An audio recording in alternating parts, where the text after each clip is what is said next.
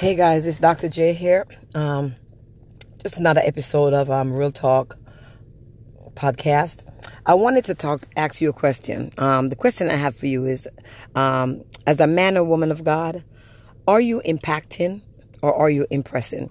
See, the Bible says that we're to go forth and make disciples of all men, not to impress all men, but to impact them with the impartation of His Word. Because, see, His Word does the work, like my first episode says. And as long as we allow the Word to work and not our impression or our opinion, we will not lose people by the wayside. I want to encourage somebody today. You know, the Bible says that we all have gifts, you know, and your gifts will make room for you. So when God opens the access, stop trying to get famous. Stop trying to get your name out there, but try to impact somebody. It doesn't matter who they are. Everybody needs Jesus. Come on, somebody. Everybody needs Jesus. And so in order to get Jesus, in them, in their lives, we have, they need somebody to tell them who Jesus is. The best impact that you can make on someone's life is to let them understand that Jesus Christ